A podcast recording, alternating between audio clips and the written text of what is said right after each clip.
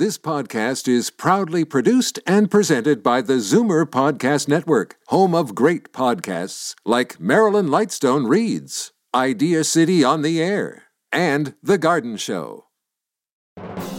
You're listening to the Zoomer Week in Review, brought to you by CARP, bringing you vital information to boost your health, your finances, and your rights. Find out more at carp.ca.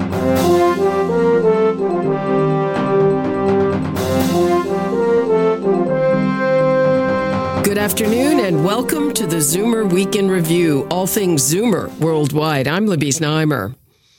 A new book details a five year cold case investigation that claims to solve a decades old mystery who betrayed Anne Frank? And researchers find the likely cause of multiple sclerosis, a disease that affects nearly 3 million people around the world. But first, here are your Zoomer headlines from around the world. The pandemic is delaying retirement for many Zoomers, and it's not always for the usual reasons. Financial advisors report that clients with plans in place and enough money to stop working are asking themselves, why retire now when I can't do anything? According to the 2021 Fidelity Retirement Report, the pandemic has led one in five pre-retirees to delay retirement further than planned. 56% are worried about the rising cost of living, 53% aren't sure they have enough savings, and 30% say they're afraid they'll simply be bored. Many Zoomers are hesitant about embracing cryptocurrency, but not New York's new 61 year old mayor. Eric Adams announced he would take his first three paychecks in Bitcoin, the first of which arrived Friday. He has signaled his intention to make his city the center of the cryptocurrency industry. And an unusual honor for Zoomer actor Jeff Daniels. A newly discovered species of tarantula killing worm has been named after him. Tarantobelus Jeff Danielsi was discovered by scientists at the University of California, Riverside. It's one of more than 20,000 nematode species, but only the second one that infects tarantulas. It's a nod to Daniel's role as Dr. Ross Jennings in the 1990 film Arachnophobia. Many Canadians will remember learning to swim from the Red Cross. The organization's swim and lifeguard programming started in 1946 in an effort to curb the 1,000 deaths from drowning recorded each year. That number has now been cut in half while the country's population has tripled and 40 million people participated in this training. But now the Red Cross has announced it will wind down that service by December of this year. I'm Libby Znaimer, and those are your Zoomer headlines from around the world. A new book details how a cold case team brought modern investigative techniques to a decades old Holocaust mystery. Who betrayed Anne Frank and her family? The project took nearly five years and used artificial intelligence in addition to more than 20 people and dozens of consultants. I talked with Canadian author Rosemary Sullivan about the betrayal of Anne Frank, a cold case investigation. Why is it important to know the identity of the person that betrayed Anne Frank and her family? The investigation was begun by two Dutchmen, one Thijs Bayens, a filmmaker, and the other Peter Van Twisk, a journalist. And for them, the um, search for the betrayer was a vehicle to explore what went on in in Amsterdam and the Netherlands at large during the Second World War because there were so many unanswered and, frankly, unfaced questions. The Netherlands was perceived uh, as a place where there wasn't much prejudice, but uh, the largest percentage, the largest number of Jews uh, were deported from there to concentration camps uh, than in other European countries what happened, and this was a particular preoccupation for Peter, Peter Van Twisk. He felt it was had never been answered. The issue was much more complicated than simple anti-Semitism. It was the very structure of uh, Dutch society in these silos, where you know the Catholics, the Protestants, the liberals, the socialists all had their own schools, universities, businesses, etc., and didn't look after each other, didn't molest each other either, but nobody was watching. The uh, idea that um, the identity cards, so the kind of information people collected on on uh, Dutch citizens, was astonishing, and perhaps only matched by German ingenuity when it comes to documentation. So it was very easy for the Nazis to to lay claim to those um, identity papers. There were two previous investigations into that question who betrayed the Frank family in uh, 1947 and 1963. What happened with those? The first one uh, was at the insistence of Otto Frank and uh, his two two of the people who helped to hide him, uh, Kleiman and uh, Kugler and uh, they focused entirely on one person who was in fact the person that Otto and the other uh, helpers felt was the uh, perpetrator, and this was the warehouse man, Willem uh, van Maren. Uh, but uh, after a brief um, investigation focused only on him, he was exonerated. Then in 1963, there was a second um, investigation. The detective Van Helden did do a, a fairly thorough 120 page report, but again, it focused on uh, the warehouse man and on two other people who worked in the warehouse, and so it was very narrow. The investigation that resulted in this book, uh, it was pulled together. It had a lot of people with a former in FBI investigator at the helm, and it also used some very modern methods. So they turned to Vince Pankoke, who has a loose connection to the uh, Netherlands. He was a special agent, um, retired of the FBI, who had worked on everything from Colombian drug raids to corruption on Wall Street. And when he was asked, he said yes, he was very interested in this whole project. And so uh, what Vince could bring to the investigation was it would move beyond historical research into uh, the techniques of um, investigation. So they would dis- they would want to find suspects who uh, were in some way related to the raid.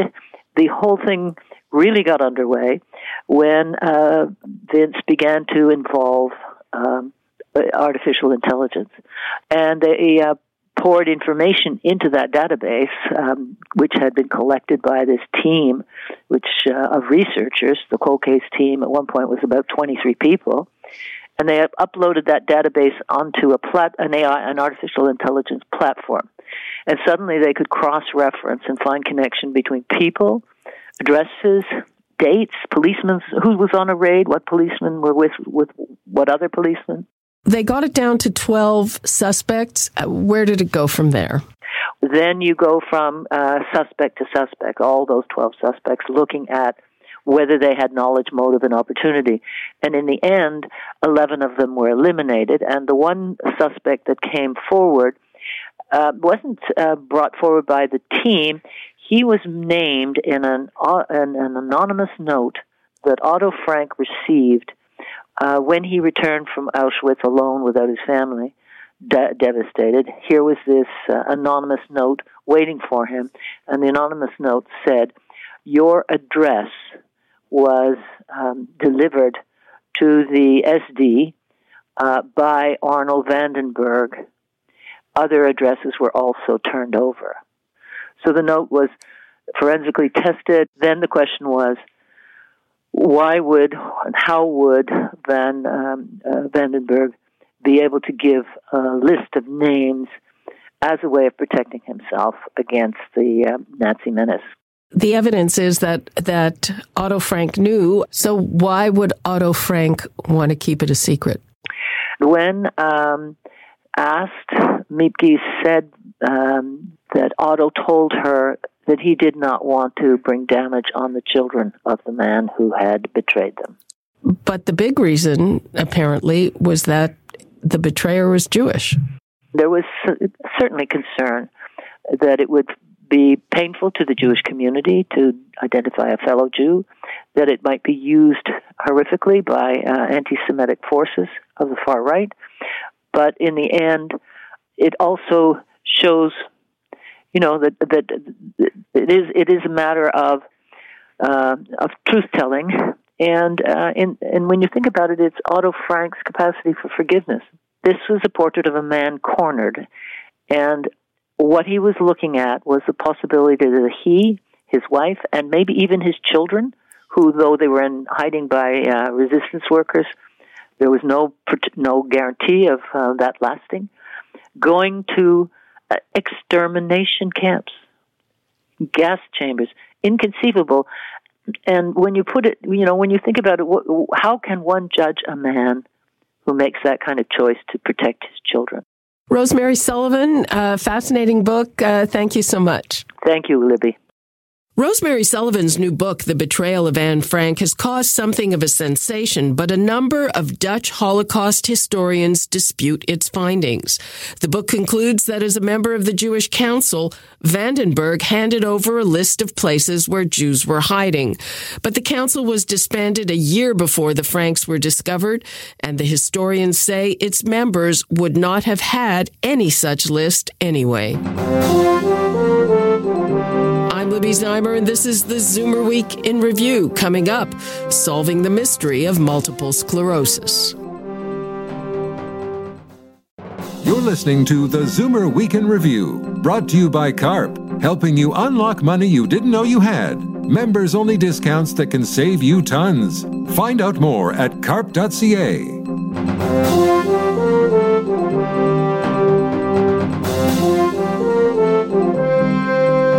It's a hypothesis that's been investigated for years, but now for the first time there is compelling evidence that multiple sclerosis is caused by the Epstein Barr virus. It's a difficult connection because while 95% of us have been infected by Epstein Barr, MS is a relatively rare inflammatory disease of the central nervous system. I reached Dr. Kassandra Munger, co-author of the paper and director of multiple sclerosis studies at the Harvard T.H. Chan School of Public Health. The Epstein-Barr virus has long been suspected as being related to multiple sclerosis. So how did uh, this suspicion start? Like, take me back, please for a long time, um, it, it has been hypothesized that some infectious agent was a cause of MS, even dating back to like the early 1900s when germ theory was, you know, first gaining some traction. And Epstein Barr virus specifically in the early 80s, people were starting to note that there were similarities in um, patterns of how infectious mononucleosis um, occurred and then how MS also occurred. And so those are really the first um, suggestions that EBV itself may, um, may play a role in MS. Now, just to explain a little more about EBV, it's it's the virus that causes mono. Correct. Yes. So the majority of infections in, in many populations um, with EBV occur in early life. So, um, as you know, infants or toddlers, when you're maybe you know um, chewing on the same toy that another child just chewed on, EBV is easily passed through um, saliva. Um, if you uh, did not become infected with EBV through uh, those sorts of routes when you were younger, you could remain EBV negative up until you know adolescent or young adulthood, um, where when we see um, adolescents perhaps. Um, sharing a little bit more. Um, of course, many people may know mono as the kissing disease. Um, in that time frame, especially when uh, people are, or, or, adolescents and young adults are um, entering new cohorts and new groups, such as going off to university or joining the military, for example. So those are, you know, two big um, uh, times in life when an EBV infection, a primary EBV infection, can occur. And in about half of the people who um, have their first EBV infection in that age range, they will develop infectious mononucleosis. What is the theory about how and when that would trigger MS? Um, one idea is that the uh, antibodies that the immune system will um, uh, will create to control the EBV infection um, may also recognize some of the proteins in the brain and spinal cord, um, especially of the myelin sheaths that surround the axons that are damaged in multiple sclerosis. But we also know that you know EBV um, establishes a lifelong infection in B cells. It will be a latent virus, um, but that can be reactivated by certain um, triggers, and there could be something with the B cells. We've we've um, seen research where um, EBV infected B cells have been found in uh, lesions of the MS brain, for example. So you established this connection with a large study uh, of people in the military. Tell me about that. EBV infection is so prevalent. We really needed a large population to identify that about 5% of people who are EBV negative. Um, so people who have just entered the military, for example, we would expect probably around 5% or so of them to still be EBV negative. Um, so we took advantage of the um, the large cohort that is the U.S. military. Um, they have serum samples that are collected on all active duty members um, repeatedly over time during their duty, and um, we were able to identify in that large population of about 10 million people um, a cohort that were EBV negative and they had multiple blood samples. So we were able to um, measure their EBV antibodies after that EBV negative sample to see if and when they became EBV positive. In, and then we followed those people um, up for a diagnosis of MS. And so we found in our um, in our cohort there were um, we had 801 MS cases that we were able to look at, and all but one of those cases did uh, become EBV positive prior to their date of symptom onset with MS. Um, and when we compared them to people who remained EBV negative, um, they there was a 32-fold increased risk of developing MS with that first EBV infection occurring at that time in life, so in young um, young adult life. Bottom line, what does this mean for people with MS? There are vaccines that are in development um, uh, as well. You may be aware that you know Moderna just began a few weeks ago their first uh, trial of an EBV vaccine that they have. So we are currently looking at, you know, the real possibility that in the next, you know, three to five years or so, we may not only be able to prevent MS from occurring, um, but maybe also treat people with an EBV targeted uh, drug. Dr. Kassandra Munger, thank you so much for being with us. Thank you for having me. That was Dr. Kassandra Munger of the Harvard T.H. Chan School of Public Health that brings us to the end of this week's edition of the Zoomer Week in Review. I'm Libby Znaimer. Thanks for joining me today. Be sure to come back next week to stay up to date with all things Zoomer worldwide. Zoomer Week in Review is produced by Zeev Huddy, Christine Ross, and Paul Thomas. Technical producer, Justin Eacock. Executive producer, Moses Znaimer. This podcast is proudly produced and presented by the Zoomer Podcast Network, home of great podcasts like Marilyn Lightstone Reads, Idea City on the Air, and The Garden Show.